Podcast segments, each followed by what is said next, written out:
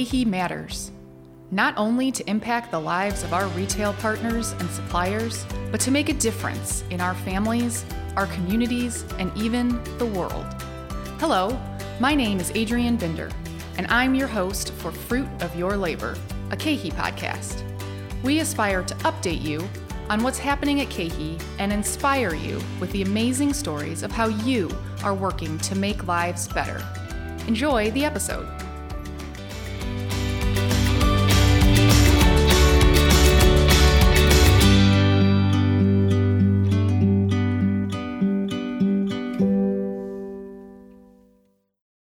Welcome to season four of Fruit of Your Labor. I'm excited for all the transformational stories we have lined up for this season, each reflecting on the goodness your daily work at KeHE helps to support.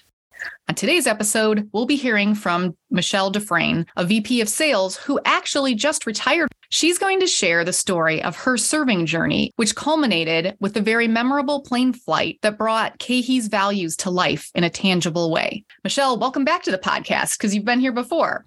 Thanks, Adrienne. It is great to be back. What an honor it is to sit here with you today.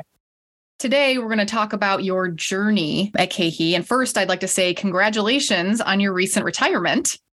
Thank you so much.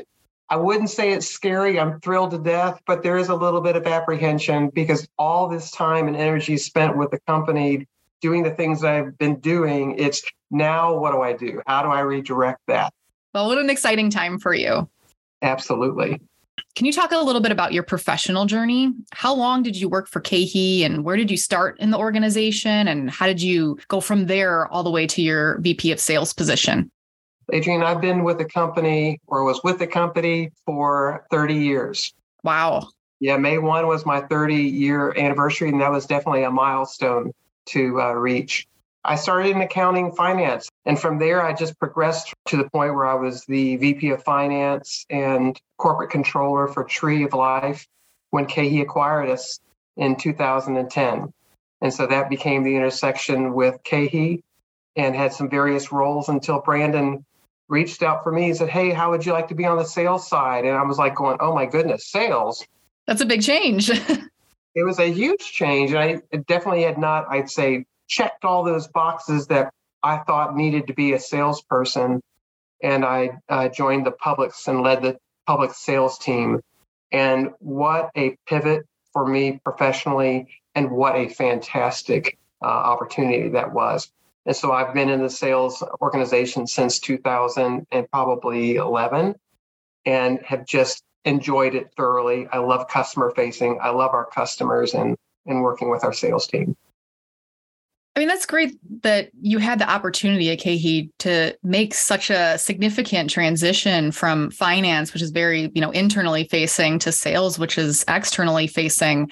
I'll be always grateful to Brandon and other leaders in the in the company that saw something in me about my skill sets or how I could translate what I was doing in the accounting and finance and move it over into sales and had the confidence in me that I did not necessarily have.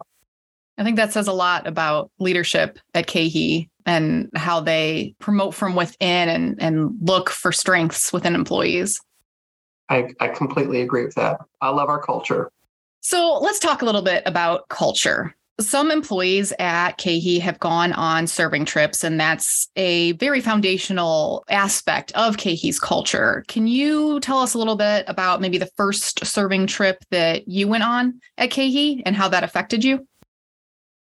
I did not know what to expect, Adrienne. And in 2010, when KeHE acquired Tree, I was given the opportunity to go to that inaugural one, that kind of like that baptism of uh, caravans that you would serve on and that was to Laredo, Texas. And we, at that time, we were actually going across the border to Nuevo Laredo. End of October, early November was when we went, and it was why it was so pivotal for me was back in June of that same year, my mom passed away. So I had a lot of emotions and a lot of things I was thinking about as I was going to serve. And that was my first view of really, I'd say, significant poverty but what was even probably more eye opening was the poverty was on our side of the border. you know, so when you're in Laredo, it's as if you are in Mexico. That you, it, you there is no difference. There's not this this clear line between us and and uh, Mexico. it's just how could that happen in the U.S. of A, where there's such you know plentiful uh, opportunities and things available, but not to them. So I I came back that November deeply moved.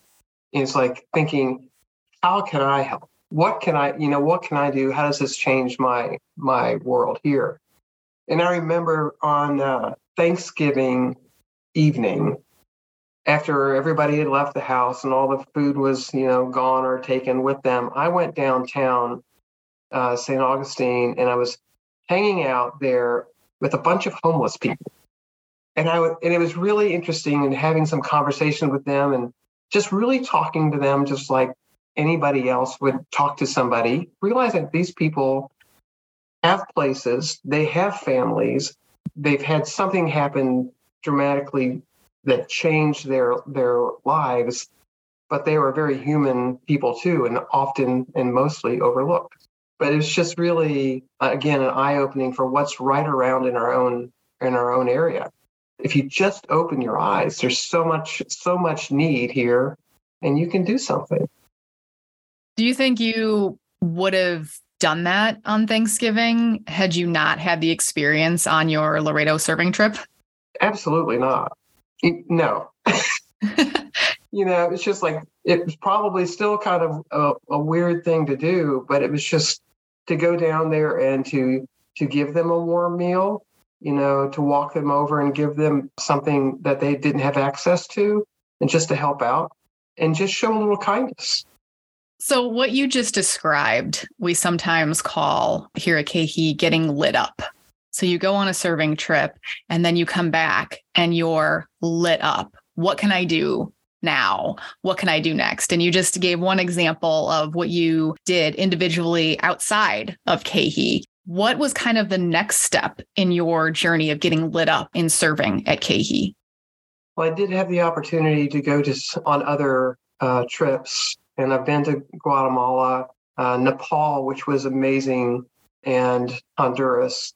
All of those had very unique aspects to it and things that spoke to me. Going to a, a, country where you are not literate at all and can't really talk to have a conversation but your actions and what you saw in response were how grateful people were and how thankful people were that you would travel across the world to spend some time with them.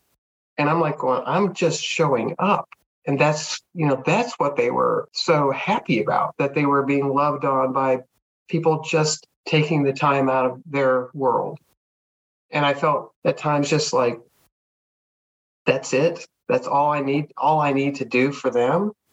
And I felt like that's just such a little thing, but how meaningful it was for them. What perspective? I think Paul Reichart, who helps lead some of our trips, he said, it will forever change the lens through which you look at in poverty and people within the US or internationally. And it has. I want to build on that a little bit because you, you just mentioned it. In what ways has your empathy and care for others developed over your time at KeHE and based on these serving experiences that you've had? That's an excellent question, Adrienne. And I think part of it is that people are, are often born into a culture, uh, like in Nepal, just by being born female puts you in a certain caste. It wasn't a choice that they made. And the struggles that are real in that in that country for women and where there isn't there isn't anything that they can do. It's not a thing about feeling sorry for, but it's really finding a compassionate way to help people that have gone through difficult experiences or whether they're born into that way. Biases that I probably have had. It has I'd say, changed how I look at how people perhaps get into a situation. So, you recently had a very impactful experience on a flight home. Can you tell us a little bit about that story? This is an almost unexplainable event. And it's also something that continues. So I was traveling back from Washington, D.C., decided to take an earlier flight. The schedule had changed and got to Atlanta, no problem. But Atlanta back to Jacksonville, the flights are packed, absolutely packed. There was nothing available. So it was either I'm going to get home at 11 o'clock or maybe I could catch something earlier. And after about two or three different flights that nope, nothing available, I'm standing there in the gate and I'm number 20 on the list, right? So if you had 20, you don't have a chance. Well, all, and I literally all of a sudden, I went from 20 to number five. I was like, I've got a chance. This is going to be awesome. But as I'm standing there in the gate, I, I did notice this this small family of a male, female, and three small girls, and they were kind of huddled together. They looked tired, looked exhausted, actually. And they were definitely not speaking any English. And I was just kind of watching as figure out whether I'm going to get on board or not. And I could see that he was wearing a hat that had blue and yellow on the hat. And I was like, gosh, that looks, I wonder, I wonder if they're from Ukraine. So I end up getting on the plane. I'm the last ticketed person to get us a seat. I'm on the next to the last row, and following down the aisle is this family, and they end up in the very back row right behind me. And th- they, throughout uh, a little bit of just trying to to converse with them a little bit because they caught my eye. They spoke very little English, but yes, they were from from Ukraine. And uh, we take off, and their middle girl, she was very active. So she was like up and down the aisles, and there, all I could hear was Marsha, Marsha, Marsha, and all I could think was Brady Bunch, Marcia, Marcia, Marcia. you know, but she we we we'd be playing peekaboo, and we were having a great time. And as we're getting ready to land, uh, the flight attendant comes across and says, Hey, we have a very special family on board, a special guest. They escaped from Ukraine last night, basically in the middle of the night, and they are here in the States basically with the clothes on their back. This is not Delta sanctioned, but if anybody would like to give a donation, we would love to be able to, to give that to the family. I heard that. I was just like, oh my goodness, I never carried cash with me, but I had cash with me, and it was like I was whipping it out of my wallet, and I handed it back actually because I was right there. I handed it to him, and he's like, "Thank you." Know he could say thank you, and I learned enough to know that that night in Jacksonville they had somebody that was meeting them. I left the plane and I tried to hang out like in the baggage area to see where I could see them again, just kind of I wouldn't say like the mother hen or something like just like if there was something that maybe they needed and I never saw them. So literally, they did not come with any luggage. They came with the backpack that they had on on them, and I never saw them. So for the next several weeks, I could not get that family out of my head, and I would wake up in the middle of the night and I would pray for that little girl.